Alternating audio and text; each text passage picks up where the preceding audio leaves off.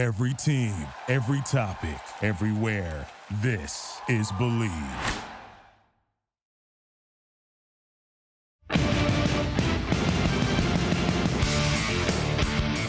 Hello, Raider Nation, and welcome to another edition of the Believe in Raiders podcast, Believe Podcast Network.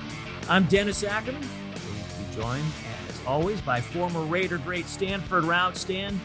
It seems like there's always something with the Raiders, but nothing like this. Uh, the tragedy involving uh, Henry Ruggs III, so many lives impacted. It's just a very sad, uh, very tragic story. Yeah, uh, I think that uh, probably is uh, an understatement when you really look at everything in its totality. I mean, you know, just from all different angles. Obviously, young lady lost her life. Uh, that's something that's unnecessary, something that definitely should not have happened. You look at Henry Ruggs, you hear, see the reports about him going 156 miles an hour in the Chevrolet Corvette. He has a young lady with him. Both of them sustained injuries, but not life threatening, at least not from uh, from what we've seen right now. And you know, it just it just goes to show in a matter of seconds, in a matter of moments, your life can go from one one way to another way completely completely different just a matter of seconds. And i remember for so many years uh, they would sit up there and tell us hey guys you know when you're out there be smart. The bye week be smart. Weekends be smart. Friday nights be smart things like that. It's just a tragedy all the way around. And you know like i said first and foremost obviously a young lady lost her life. Right. And then in a distant second you now see Henry Ruggs, who goes from being the leading receiver for the AFC West leading Las Vegas Raiders to now he's out of a job. Now he doesn't know what his future is going to be. Is he going to be in prison? How long is he going to be in prison? Things like that. So, uh, man, it, it, trust me, it, it, definitely hits home. And uh, it's definitely just a disturbing, tragic matter all the way around. Yeah, just to kind of recap what happened. First of all, the Raiders released Henry Ruggs following his involvement in the fatal car accident early Tuesday morning. So Ruggs, as you said, was reportedly driving 156 miles an hour, and he was down to 127 miles an hour when he slammed into the back of another car, killing the driver. It's Tina Tintor. His blood alcohol level was reportedly twice the legal limit. You know, that's Stan. Henry Ruggs, his life and so many other lives will never be the same, obviously. He's only 22 years old. He now faces an, uncertain future, like you said. Instead of preparing to play the New York Giants on Sunday, you know, what what's next for this guy? And, you know, uh, we were able to talk to somebody. We brought somebody in. And uh, for more on the legal proceedings as to what's next for Henry Ruggs, let's welcome in Chuck Smith. Chuck, thanks so much for joining us. Uh, tough topic that we need to discuss here. Uh, for our podcast listeners. Can you give us a little bit about your background? Sure. I was a prosecutor here in San Mateo County, California, for nine years back in the 70s and 80s. Uh, the last five years, I did homicide cases. I did a number of vehicular manslaughter cases under the influence of alcohol, gross vehicular manslaughter. I had the first murder conviction based upon a driving under the influence in the state of California when that was allowed in the late 1980s. Since then, for the last 34 years, I've been a defense attorney. Uh, I have done work for the 49ers uh, when some of their players have gotten in trouble. I've done work for the Sharks. I've done work for the, uh, the San Francisco Giants. In fact, I was uh, fond, I was rooting for Dusty Baker because uh, he yeah. was nice mm-hmm. and, and he always wanted to know how I was doing handling the people that he sent to me. So I was a big fan, still I'm a big fan of Dusty. Uh, so that's my practice. I'm a defense attorney now, uh, but I do uh, a lot of these. These are sadly tragic cases. They're obviously unintentional, uh, and um, I've had a bunch of them that I've had to uh, handle, and they're all brutally difficult. All right, so let's begin. Ruggs was in court on Wednesday, Chuck, and the judge ordered bail at $150,000. Prosecutors requested 1 million. Ruggs faces felony charges of driving under the influence of alcohol, resulting in death and reckless driving. So, Chuck, how does the legal process in a case like this work, particularly in Nevada? Sure. Uh, what is happening now is that the prosecution is providing what's called discovery to his defense team. And discovery will include all the police reports, all the accident reports. In cases like this, where there's a fatality, the Nevada Highway Patrol brings in their specialized unit, their multi- multidisciplinary accident investigation team, to do a thorough investigation of the fault uh, in terms of why the accident occurred and who was uh, at fault. Now, the blood test, the results will take some time to come back, and that's a function of the backup at the crime lab. Uh, but once the blood test comes back, once all this other discovery has been reviewed, the attorneys on both sides, the prosecutors and the defense attorneys, will talk about settlement. If they can't settle the case, there will be a preliminary hearing, which is a probable cause hearing at which evidence has to be presented to establish not guilt beyond reasonable doubt, but rather is there probable cause to believe a crime has been committed uh, and that Ruggs should stand trial. And so that process that I just described can take place over, over many months and most likely will take place over many months. Chuck, in Nevada, probation is not an option for conviction on a charge of DUI causing death. The possible sentence ranges from two to 20 years. What is Ruggs potentially looking at here with this? Well, sure. Uh, and the statute is interesting in that it, it, it specifies uh, that uh, if someone in this circumstance is sent to prison, they're sent to a low level prison, uh, which takes into recognition the fact that this is the one crime that can happen to good people. Uh, it was unintentional. Uh, th- this young man has led an otherwise good life, and they don't want to put him in with hardcore criminals. but his team obviously is developing information about his background, the positive accomplishments in his life uh, beyond just becoming a pro football player. I'm sure there's a lot more to this young man's life, which is admirable. And they'll be negotiating with the DA uh, to try to work out a deal uh, that he can potentially get the minimum. He could potentially, despite the statute's prohibition of probation, try to get a probationary sentence because there are sometimes exceptions to these mandatory prison uh, sentences. So the possible sentence for the reckless driving now that is one to six years in prison with probation available. So Chuck, how does it work with two charges? Are they combined if he's found guilty on both? Can you explain? Sure. Uh, the prosecutor is allowed to, to charge multiple charges arising out of the same conduct, alternative charges.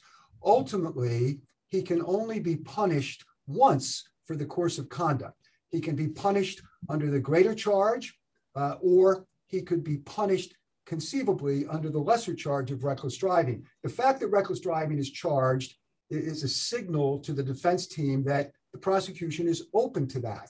Now, the prosecution controls the charges, they can insist that he plead guilty or go to trial on the greater charge, but they can plea bargain and allow him to, to accept responsibility based upon the lesser charge. Chuck, uh, speaking of the defense team for Henry Ruggs, because even though it was a rear end, which essentially pretty much kind of already seals your fate uh, in the eyes of many people and the law as far as who's at fault, is there any form of defense that he can use, even though he rear ended her, as to why he was not all the way culpable, why he's not all the way at fault? Right, absolutely. Because the statute, uh, and this is what his defense team is doing right now, they're trying to see if there is any avenue of defense to the charges.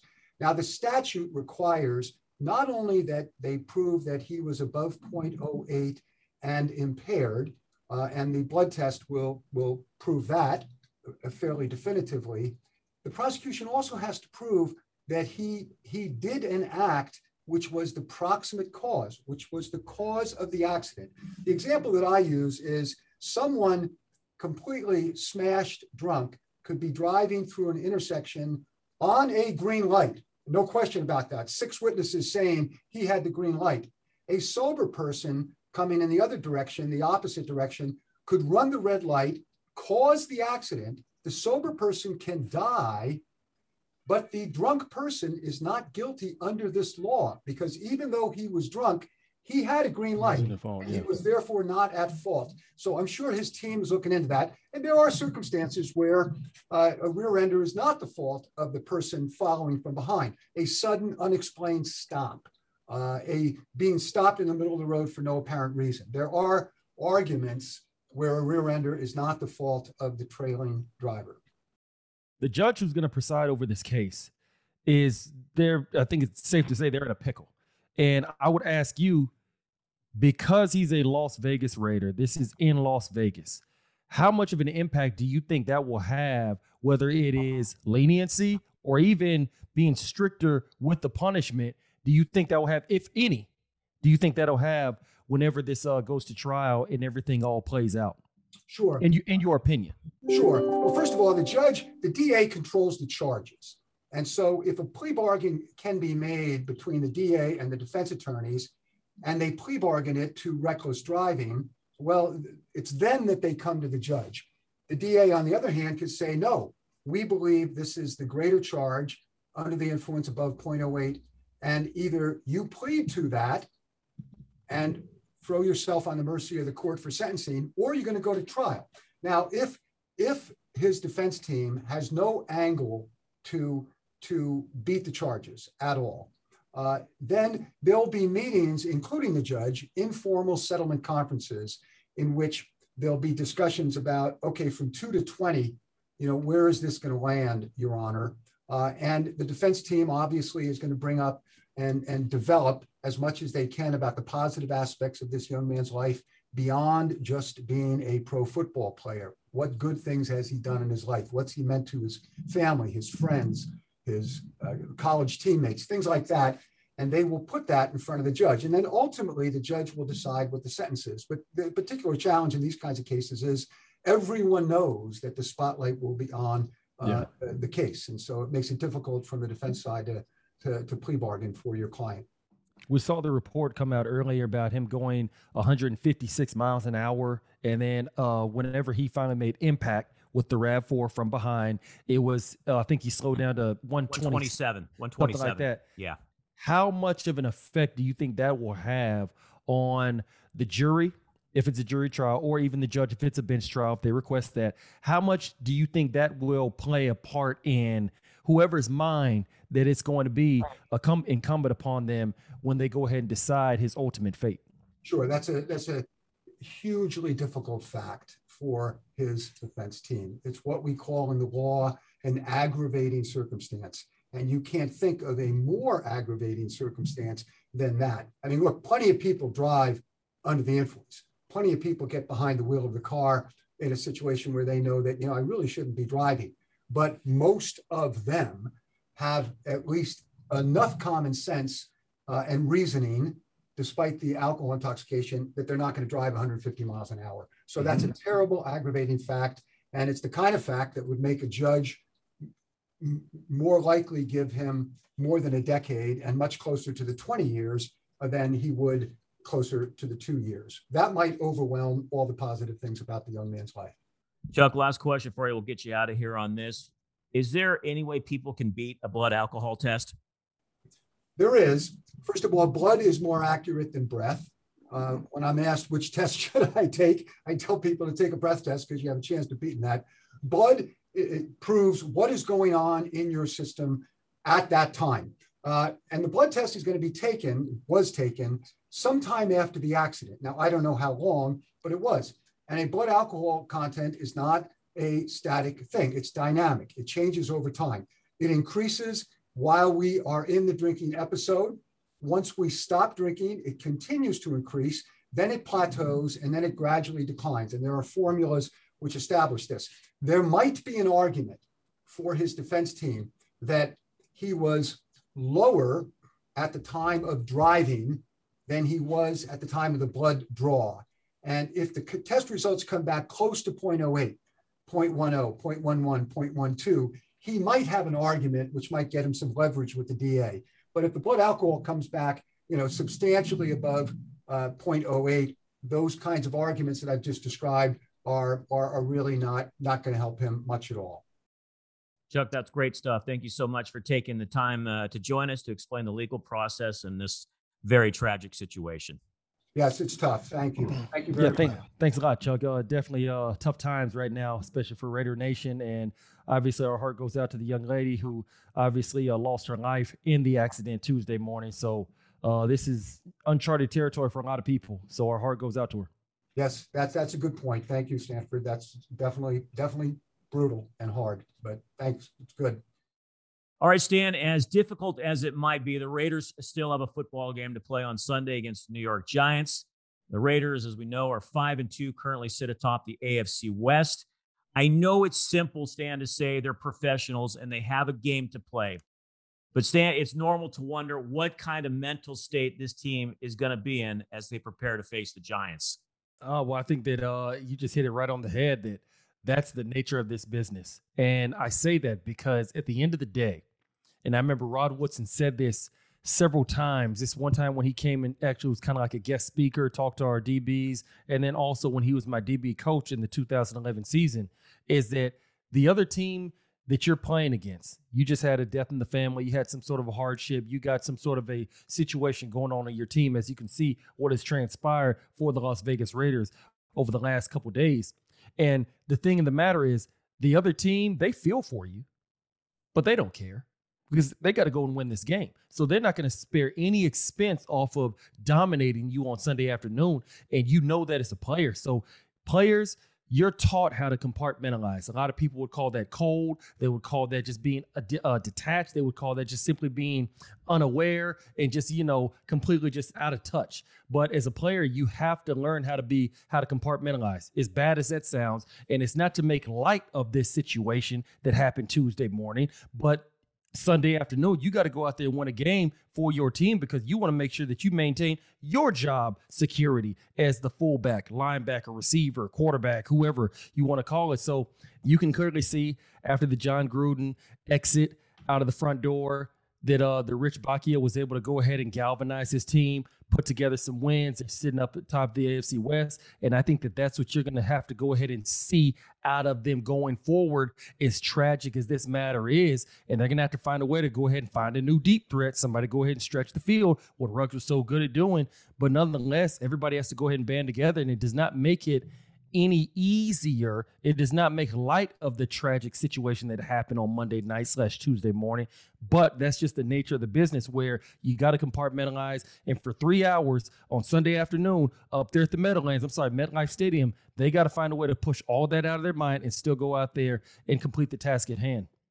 And Stan, I understand. I don't think it sounds cold, and I understand what you're playing, what you're saying, especially you being an ex-player. But Stan, I know you've had to have stuff happen to your life, and then you got to step onto that field and you say compartmentalize, and I get that, but you're a human being, and at some point, it's going to enter into your mind. It has to. You, yes, it's human nature. No doubt about it. Uh, and like I said, it's going to enter into your mind. I will go ahead and bring up uh, one moment from my past that a lot of people within Raider Nation remember this day, but I will go ahead and talk about when Al Davis passed. I remember we had flown to the go play for the play to the Houston Texans right. down in Houston where yep. I live, and I believe it was the first or the second weekend in uh, in October. And I remember Al always flew on the plane with us. He always did. Sometimes they would hold up the plane because he'd be running a little bit late. He would always be on with his lovely wife. And so I remember that fr- that one Friday afternoon. I noticed I didn't really see Al, but you know, I didn't think anything of it. He's sure. the owner of a of an NFL team. He's probably got other businesses or sure. other ventures he's gonna you right. know go ahead and attend to. Right. And then I remember that Saturday morning, uh, I wake up and all of a sudden I see on the ESPN bottom line that Al Davis has passed. And I literally just like dropped my water, my Gatorade, whatever I had in my hand. I just dropped it out of my hand because it was just astounding to hear. And then all of a sudden, about 10 minutes later, we have our usual morning our morning team meeting. And then that's when Hue Jackson basically broke all the news, broke the news to us. And, you know, it just was a very somber moment. And mind you, that was a Saturday morning. And literally 28 hours later, we got to suit up and go play the Houston Texans. Now, we won that game.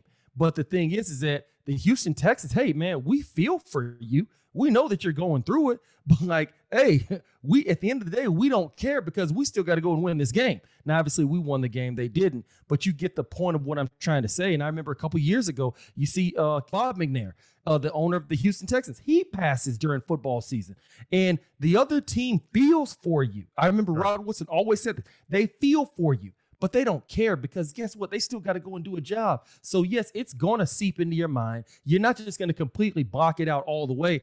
But when you find those moments where you find your brain just kind of migrating away from the task at hand, that's when you got to go ahead, regroup, refocus, and go ahead and try to go ahead and figure out how to accomplish this task at hand right in front of you. And then after the game is over with, on the plane ride back Monday, that's when you go ahead, you think about all those other things. But when you're in that locker room, when you're at practice, when you're getting ready to go play that game, as cold as it sounds, you have to find your way to go ahead, compartmentalize, and just focus on what you got to focus on.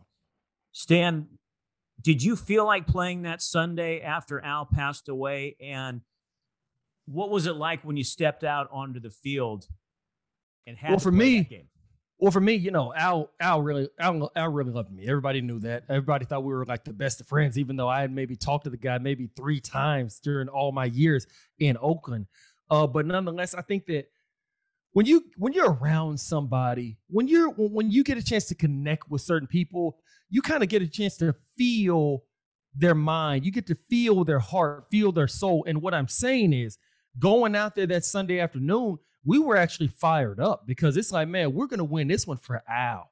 Just because we know he would not want us sitting around moping, feeling sorry for ourselves. He would want us to do what? Just win, baby. That's what he always said. So, I mean, for for uh, uh for much of that game, like we we went out there with a direct uh, destination, or should I say, motivation that we want to go ahead and win the game, just because we knew that he would probably look us in the eye and say, "Hey, what the F are you doing over here crying over me, man? I've lived 80 some odd years. I had a great life. Hey, man, you go out there and you go and handle these Houston Texans. Just win. So even though, like I said, you know, we all shed a tear. And even to this day, sometimes whenever his birthday comes on July 4th or his or his death day, I sometimes still shed a tear as well. But nonetheless, you know, you just find a way to push through. And for being an athlete, you go through so many things in life, whether it's off the field, whether it's on the field, whatever you have to find a way to push through because that's a part of why you're a professional athlete. You got to find a way to compartmentalize. You got to find a way to go ahead and be triumphant in certain situations that seem like they're dire or there's no way that you can go ahead and wiggle your way out of it, things like that. And I think that all of it just comes down to its totality. But to your point, should I say to your question, uh, we just found a way. And uh, I think that knowing Al, knowing what he would have wanted knowing that he would probably slap us in the face and tell us, stop crying, quit moping, quit feeling sorry for me. I lived a great life. I drafted you. Go out there and make me proud. I think that gave us a little bit of edge, a little bit of boost to go out there and win that game. You know, the crazy thing was about that game, and I do remember it vividly, is on the final play, the Texans had an opportunity to win. The Raiders defense somehow only had 10 players on the field, and it was whatever third and goal from the Raider, four or five. And Matt Schaub, the yep. Texans quarterback, scrambles. It looked like he could have run for the touchdown. Instead, he pulls up, throws a pass into the end zone, and Michael Huff intercepted it. I'm Absolutely. Like, Absolutely. Wow. Mm-hmm. Yeah, we only had ten people on the field, but know, we crazy. had, but we actually really had eleven people. That's the way I. That's the way I always will nice, remember Dan. it. Nice. Here's what Raiders head coach Rich Bisaccia and Derek Carr had to say about Henry Ruggs. First of all, uh, we want to express our sincere condolences to the victim's family. Um, a person lost their life yesterday morning, uh, and, we think it's important to keep focus on that as we talk about this tragic event. Um, we're, we're, deeply saddened for everyone affected, especially the victim's family. That being said, we love Henry Ruggs and want him to know that his terrible lapse in judgment of the most horrific kind. It's something that he'll have to live with the rest of his life. The gravity of the situation is not lost on anyone here, and we understand and respect the loss of life. And um, with that, I'll, I'll, I'll, try to take your questions. Rich, um, if there's any way that you can kind of put into words the emotions of these last couple of days, getting a call that you probably never want to get, um, and then also the decision to move on uh, from Henry as, as quickly as the organization did? Um, to be perfectly frank, I don't really know if I can put into words the the emotional um, feelings that you know certainly I went through, and, and certainly uh, I can't speak for our players or our coaches or um, our, our owner, our organization. I just know for me as a um, as a parent and a person that um, cares about young people and deals with young people every day, I really don't know if I could quantify what the emotions are. Um, so with that being said, I think uh, late last night or late yesterday afternoon, um, as time went on and the organization gained more information, um, I think you read our, our first statement. Um, but I think as they, we all gained more information, certainly um, as Mark gained more information, I think our, uh, our, our team, official team, met upstairs and, and um, I think we came to the conclusion, and, and owner Mark uh, thought it best for the organization um, to, to do that at that particular time. So um, I think there's two separate entities. There's Henry Ruggs, the football player, which uh, is no longer a part of the Raiders, and then uh, Henry Ruggs, the person who is certainly going through um, what he's going through and is going to have to pay the consequences for the actions. My emotions have been um, on a roller coaster, so to speak, this year. You know, and um, my my heart goes out so much. Um, try and say it with a straight face because um, I've already been emotional about every bit of this. Um, but to the family, um, to all the families involved, uh, you know, you never want no one ever wants to see this, whether it's a football player or not. You never want to see something like this happen. And, uh, you know, it, it, broke, it broke my wife and I's heart, you know, honestly. And, uh, you know, we talked about it a little bit, but I can only talk about it so much, you know. Um, but at the same time, uh, whether it's fair or not, I have to compartmentalize and I have a job to do. These are two totally different situations. Um, some similar emotions, some very different emotions. Um, uh, but the message has to stay the same. You don't, honestly, I don't want it to right now. If I'm selfish, I don't want it to. be. I want to say a lot of different things. But we have a game this week, and I've got a job to do, and so do the the guys in that locker room. And um, from that aspect, from a football aspect, I hate to talk about both in the same thing, but it's weird, and that's what we're doing, right? Um, from a football aspect, every man in that locker room kind of feels the same way, um, and but we have work to do. We had to come out and practice. We had film study Monday and Tuesday. You know, like we have, you know, all of these things that we still have to do, right? And so, I don't know the right way to handle it, um, but I'm doing my best. Stan, let me ask you this: the Raiders right now on their depth chart, they have just three wide receivers uh, listed. Zay Jones as a starter, uh, along with Bryan Edwards, and then Hunter Renfrow. I imagine they'll add uh, a wide receiver or two off of the practice squad at some point before Sunday's game. So when you look at the personnel, then it does do you see perhaps uh, Darren Waller playing a little more uh, wide receiver and Foster Moreau against the Eagles had a wonderful game. I think he had six catches for about 60 yards. We always hear how high the Raiders coaching staff is on Foster Moreau. So do you see him now maybe picking up part of the the, the slack or you know the being more involved in the offense moving forward? Well, for one, I think that you can go ahead and use Darren Waller a little bit more, maybe split him out, things like that. But he's going to be the focal point of your offense anyway. Even with Henry Ruggs still in the fold, he's your focal point. He's your best player on the offense side of the ball. So I think that right there is a given. Now, to your question, I would go ahead and I would start to look at maybe adding another receiver onto the roster. And if memory serves me correctly, I believe because Henry Ruggs, somebody that could stretch the field, somebody that could go ahead, get down the field, make big plays. He's really fast, things like that. There's a guy that was actually searching for a trade partner that played for the Los Angeles Rams just a couple days ago. And I remember I remember playing against him back in 2009. Went to the Pro Bowl that year.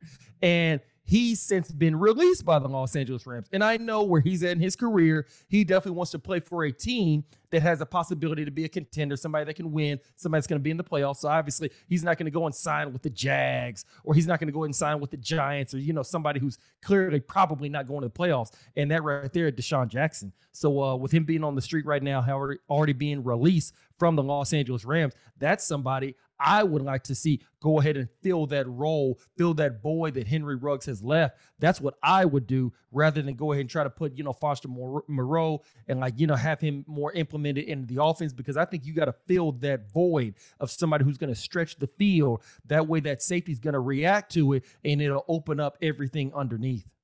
Stan, I watched the Monday night game between the New York Giants and the Kansas City uh, Chiefs, and I thought yes. the Giants did a wonderful job of taking yes. uh, out Travis Kelce. I, mean, I think he had two catches, maybe, and one of those he fumbled on. I would expect the Giants to employ the same kind of defensive game plan and make their focus taking away Darren Waller.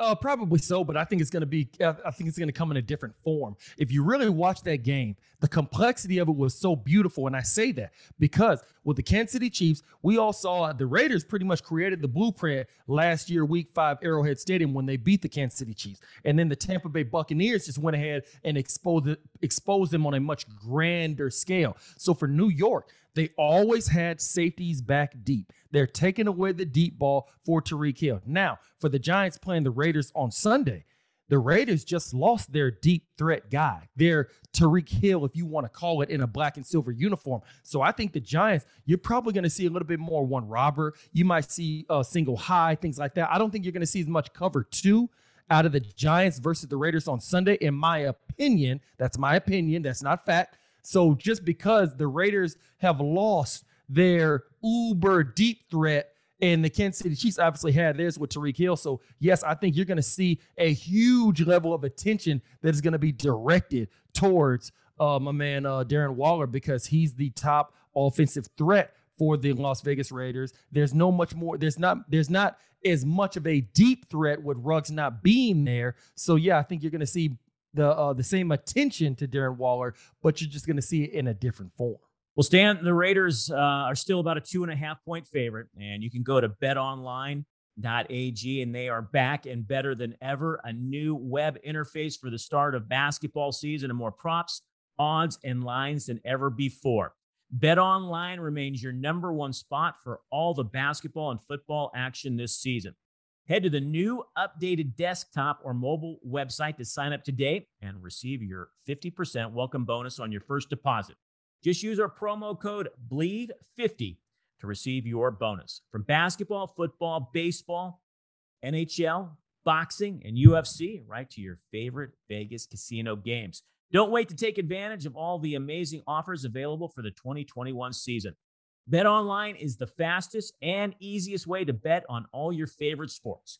Bet online, where the game starts. All right, Stan, I was looking at the current Super Bowl odds on Bet Online, and some of them, okay, I, I get, but there's one of them that is just completely dumbfounding to me. So Tampa Bay, Buffalo are both five to one. I'm good with that. I can definitely good with that.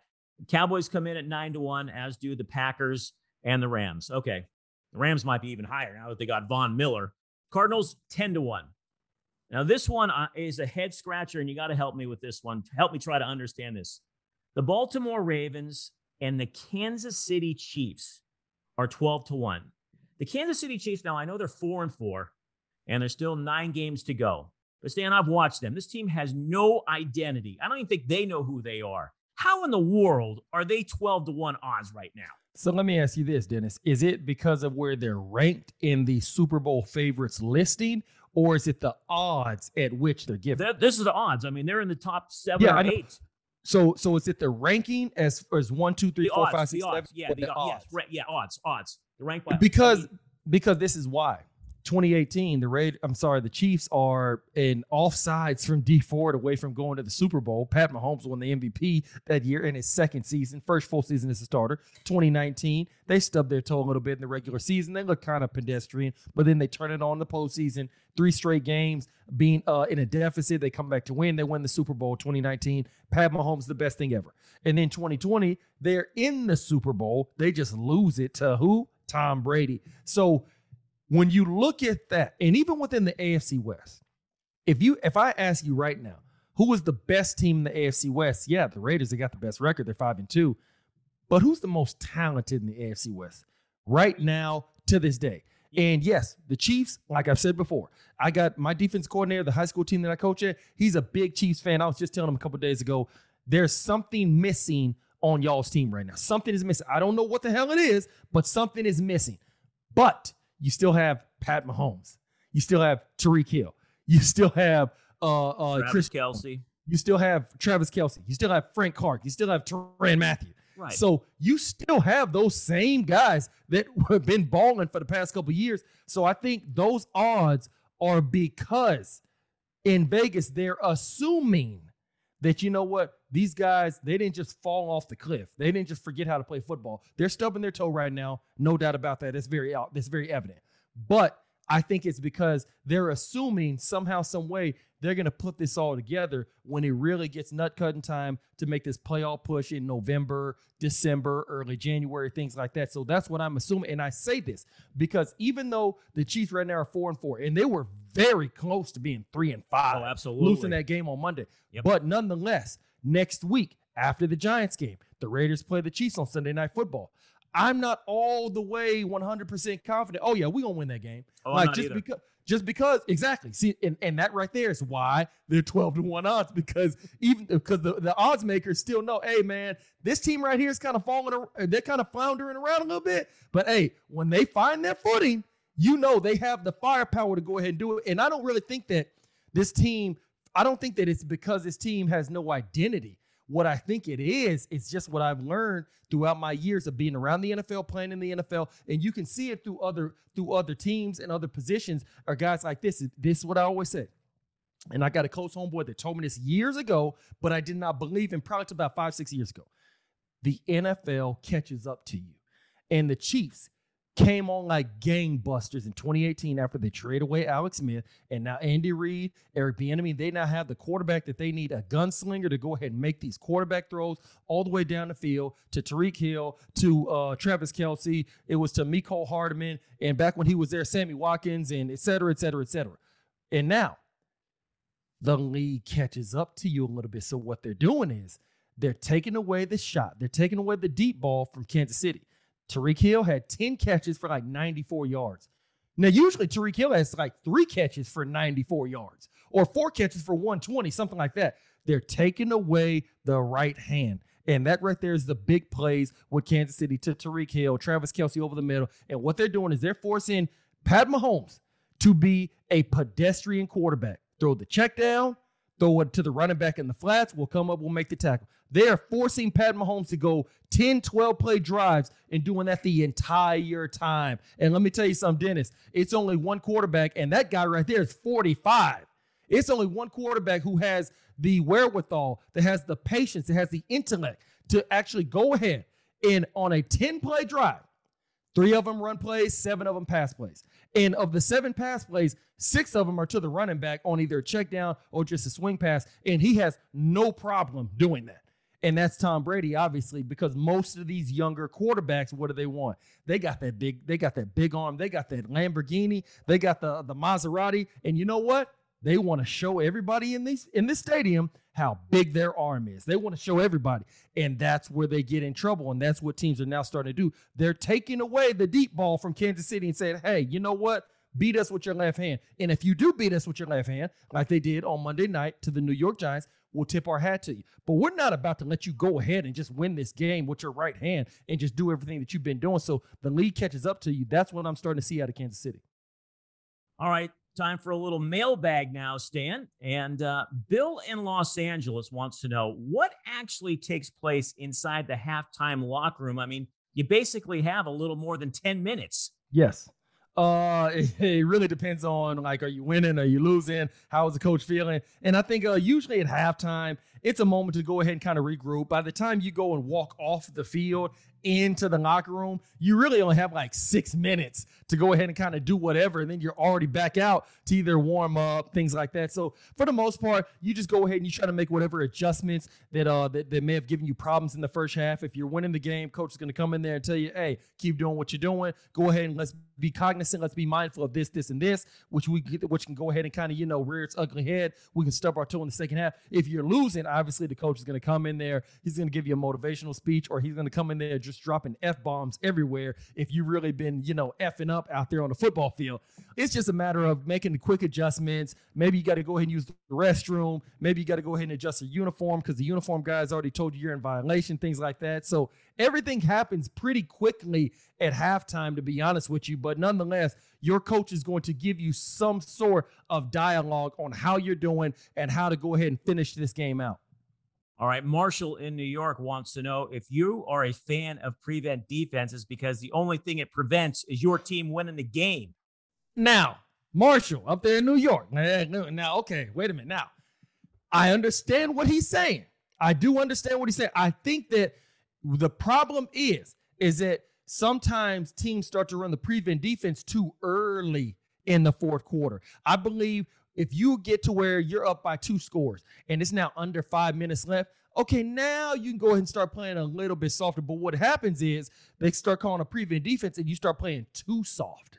Or guys still or guys start making certain mistakes. You'll see a linebacker may leave his area, leave his zone, then they'll throw the dig right behind him, something like that. A safety may not stay deep, and then all of a sudden they throw one over your head, something like that. Corner gets beat on a double move, something like that. So if you do it the right way, because I can tell you like this, look at the Giants. They played damn near prevent defense all four quarters on Monday night. You see the Tampa Bay Buccaneers played a lot of prevent defense against the Kansas City Chiefs in the Super Bowl. I think if you do it the right way, it can be very, very effective, but you have to do it the right way. And you cannot have those mental errors. You cannot have those mental lapses. But I definitely understand what he's saying because there's many times where you've seen a team in a prevent defense, and that actually prevented them from winning the game. All right. Finally, we got Sean in Nashville. I mean, dang, we're covering the entire United States here, Stan. Uh, other than the Raiders, who has the best uniforms in the NFL? Oh, Now I got my list. I'll let you go. You want me to go first, Oh, or you want to go okay. first? okay. I'll, I'll go first. Now, Okay. Sean in Nashville.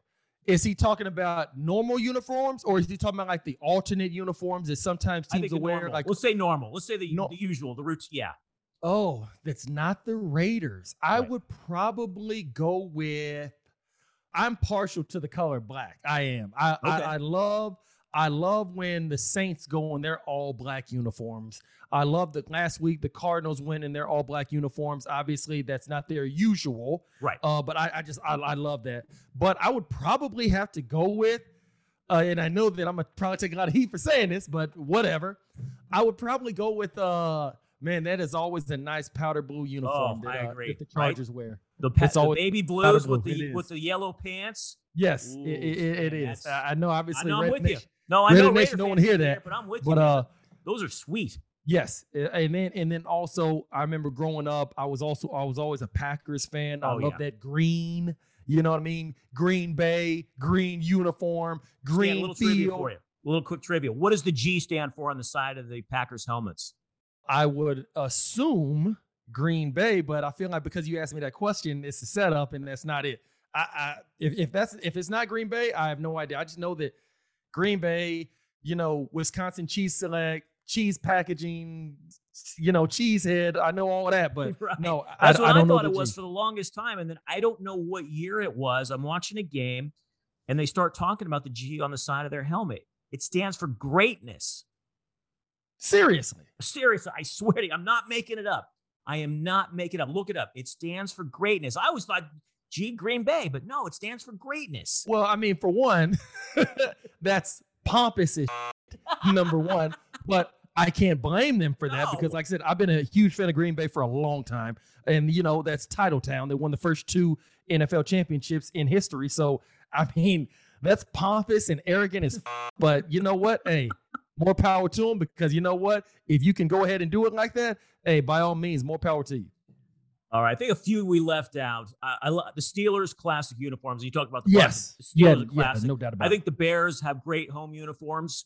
I think the Niners do. I know Raider fans aren't going to like to hear that, but 49ers, I think, have great uniforms as well. I'm trying to think if I've left. I, I like the Cleveland Browns now that they went back to the old school. I like their look. Mhm. It's different. So those are a few more uh, that I would add. And Raider Nation, if you have any questions, feel free to reach out to Stan and I on Twitter. You can find us and uh, give us your questions, and we'll try to answer them uh, when we can. All right, Stan, time to pick some AFC games this week. And let's start with the Broncos at the Cowboys. Dallas, a nine and a half point favorite at home.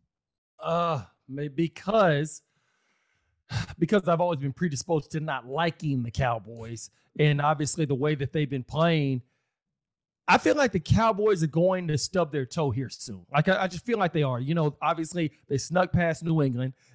they uh they, they beat Minnesota, obviously having Cooper Rush as the quarterback and not Dak Prescott. But I just feel like they're gonna stub their toe here somehow, some way soon. Like I don't think Dallas Cowboys going 16 to one. Like, come on now. No, I agree. Yeah, but like they're gonna stub their toe soon. Hopefully they stub their toe on Thanksgiving.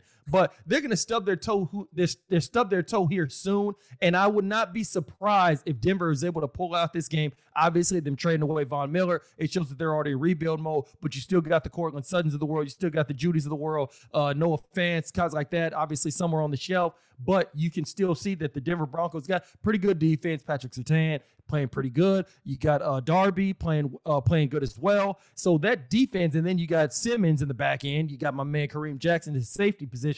So I think that Denver still has a good defense to slow down this Dallas potent offense. So I would not be surprised if a Denver wins, but at least they go ahead and they uh and, and they beat the spread. Yeah, I'm going to go. Oh, just FYI, Raider Nation, when Stan was mentioning Thanksgiving, the Raiders are at the Cowboys on Thanksgiving Day. I, I, think Dallas wins. I just uh, the Broncos offense to me is just it's not good, Stan. It's really not. And they have a bye coming up, and I'm I'll be surprised if head coach Vic Fangio is still with the Broncos after the bye. I, I really will. I and think they, the Cowboys win. I don't know if they'll cover. I think it's just a high potent offense, and I just don't think the Broncos have enough offense to keep up with him. All right, the Chargers, interestingly enough, they have stumbled the last couple of games. They're at Philadelphia and they're a one and a half point favorite on the road. You think the Bolts uh, get right this weekend? Let me ask you this: What time is kickoff? Oh, oh, okay, all right. What time I, is kickoff? I'd have to check on that one. I don't know. Probably it, one o'clock, right? Is it okay? Is that a is that a myth that West? Coast Hell no, that ain't no myth, Dennis. Wait, West Coast teams going to the East Coast. Yes. One o'clock start. Is it a myth that it's it's an early start and West Coast teams struggle with that because it's still basically 10 a.m. out Dennis, west? Dennis, it's not a myth. Okay. Like that is some that is a real thing. And okay. like I said, obviously the Henry Rugg situation for the Raiders going to uh, MetLife Stadium, but the one o'clock kickoff is probably going to affect them more, in my opinion, probably than the Henry Rugg situation, just because you're used to being at a certain regimented schedule based on the time zone that you live in. So now all of a sudden, usually 10 o'clock, even if it's your off day, you're probably waking up around that time. If it's a work day, you're waking up at 6 30, 7 o'clock, something like that. You're in meetings. You might have a walkthrough at 10 o'clock. But guess what? This Sunday afternoon, you're kicking the ball off at 10 o'clock. So now you got that 1 o'clock kickoff. So you wake up at probably what, 9 o'clock to be at the stadium by 11. Well, guess what? 9 o'clock is what? 6 a.m. on the West okay. Coast. Sure. So that right there, it's a completely different ordeal for a lot of West Coast teams. And that's why I asked what time is kickoff. And I think it's probably going to be at 1 o'clock. So because Justin Herbert, I love watching him play, by the way. Obviously, we see they stub their toe against the Baltimore Ravens. They also stub their toe against the New England Patriots. But you know what? I'm starting to see the uh, New England Patriots, uh, Mac Jones, mm. they're starting to come around. Mm. Be alert yes. for them late Great. in the season, and they might slip into these playoffs. That's number one. So everybody remember that said that. But I think for the for the uh, for the Los Angeles Chargers, I would not be surprised if Philly makes a game out of this. Not because Philly's good as good as the Chargers, but because of that one o'clock kickoff, I think that's going to go ahead and level that playing field for J- uh, Jalen Hurts versus the Justin Herbert. So I would not be surprised. I'm gonna go ahead and go with the Chargers because I think they're a better team. But and then and then they're bound to bounce back after losing those last couple games. But I would not be surprised if this is more of a nail bite, a nail biter than a lot of people would go ahead and assume. Yeah, I'm with you, Stan. I do think the Chargers will prevail, and I do think it'll be a close game. Definitely less than a touchdown uh, differential at the end. All right, Stan. Raiders Giants. Uh, we know that's an early start at 10 a.m. out here on the West Coast, 12 o'clock Central. Where you're at, uh, like I said earlier, Raiders two and a half point favorite. Uh, everything with the Raiders going back east. You know the Henry Ruggs. Is it a trap game? They have the Chiefs the following weekend. What do you think?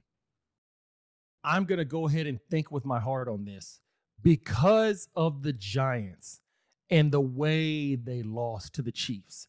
It still shows that the Giants can't get out of their own way. They should have won the game on Monday night, but they still can't get out of their own way. Daniel Jones still has not turned the corner yet. Not sure if Golladay and Saquon Barkley are playing, but I'm going to assume that they're not. And with that being said, because New York still seems like they cannot get out of their own way, that's why I'm going to think that the Las Vegas Raiders will still go ahead and be successful. I don't think it's going to be a cakewalk. Don't think no. it's going to be an easy game, even though it should be an easy game. I think it's going to be more of a nail biter. I think Derek Carr is going to go ahead and pull us out uh, somewhere late in the game. Josh Jacobs, all those guys. Uh, but it definitely will not be easy. That one o'clock kickoff is definitely going to make an impact on the players, number one. But ultimately, I'm going to go ahead and think with my heart because we see the Jon Gruden situation and obviously they're able to galvanize to each other and come come back and be able to rattle off some victories after the Jon Gruden exodus. So I'm going to go ahead and assume that you know what this team they're battle tested. They're used to adversity. They're used to distractions. And I don't want to go ahead and make light of this tragic accident that wound up in a young lady losing her life. But to your question, I would go ahead and assume that because the Raiders seem like they're a little bit more battle tested in distractions going on in the facility, just within the city, within the town, things like that, I think they're going to be able to galvanize, come together, and still be able to come out with a victory. Yeah, I'm with you. I'm I'm going to go with my heart on this one. I'm hoping that the Raiders pull this one out. Uh, I, I could see a 24-21 game stand, maybe even 23 to 20. The Raiders, you know, don't blow a lot of teams out. They get they get big leads and then kind of let the teams yeah. kind of back in it. So I'm going to go with my heart. I'm going to say the Raiders uh, 24-21, but at the same time, I would not be surprised if it went the other way. So all right, Stan. Uh, have the playoffs started for the high school football team for St. Thomas? No, the playoffs do not start. We have our final game of the regular season on Friday, coming up in a couple days, and then if we win the game, which I believe we should, we will actually get a first round bye. Oh, so oh, nice. possibly our playoffs won't start until the weekend of November twentieth. Uh, if we're able to go ahead and get this victory to end the season, which I think we should. Otherwise, the playoffs will be starting next weekend for us. What college game you calling this weekend? Actually, this weekend, no college game. so I'm gonna yes, I got another buy. So I'm definitely gonna go ahead and take advantage of it. So uh so yeah, so definitely uh looking forward to that. All right, partner. Uh another good podcast, a tough one to do, but uh good stuff as always. Always, man. Love doing this. All right, Raider Nation, that's going to do it for another edition of the Bleav in Raiders podcast presented by betonline.ag. For my partner, Stanford Routt, I'm Dennis Ackerman. Thanks so much for listening, and may all your punts find the coffin corner. Thank you for listening to Bleav. You can show support to your host by subscribing to the show and giving us a five star rating on your preferred platform. Check us out at Bleav.com and search for B L E A V on YouTube.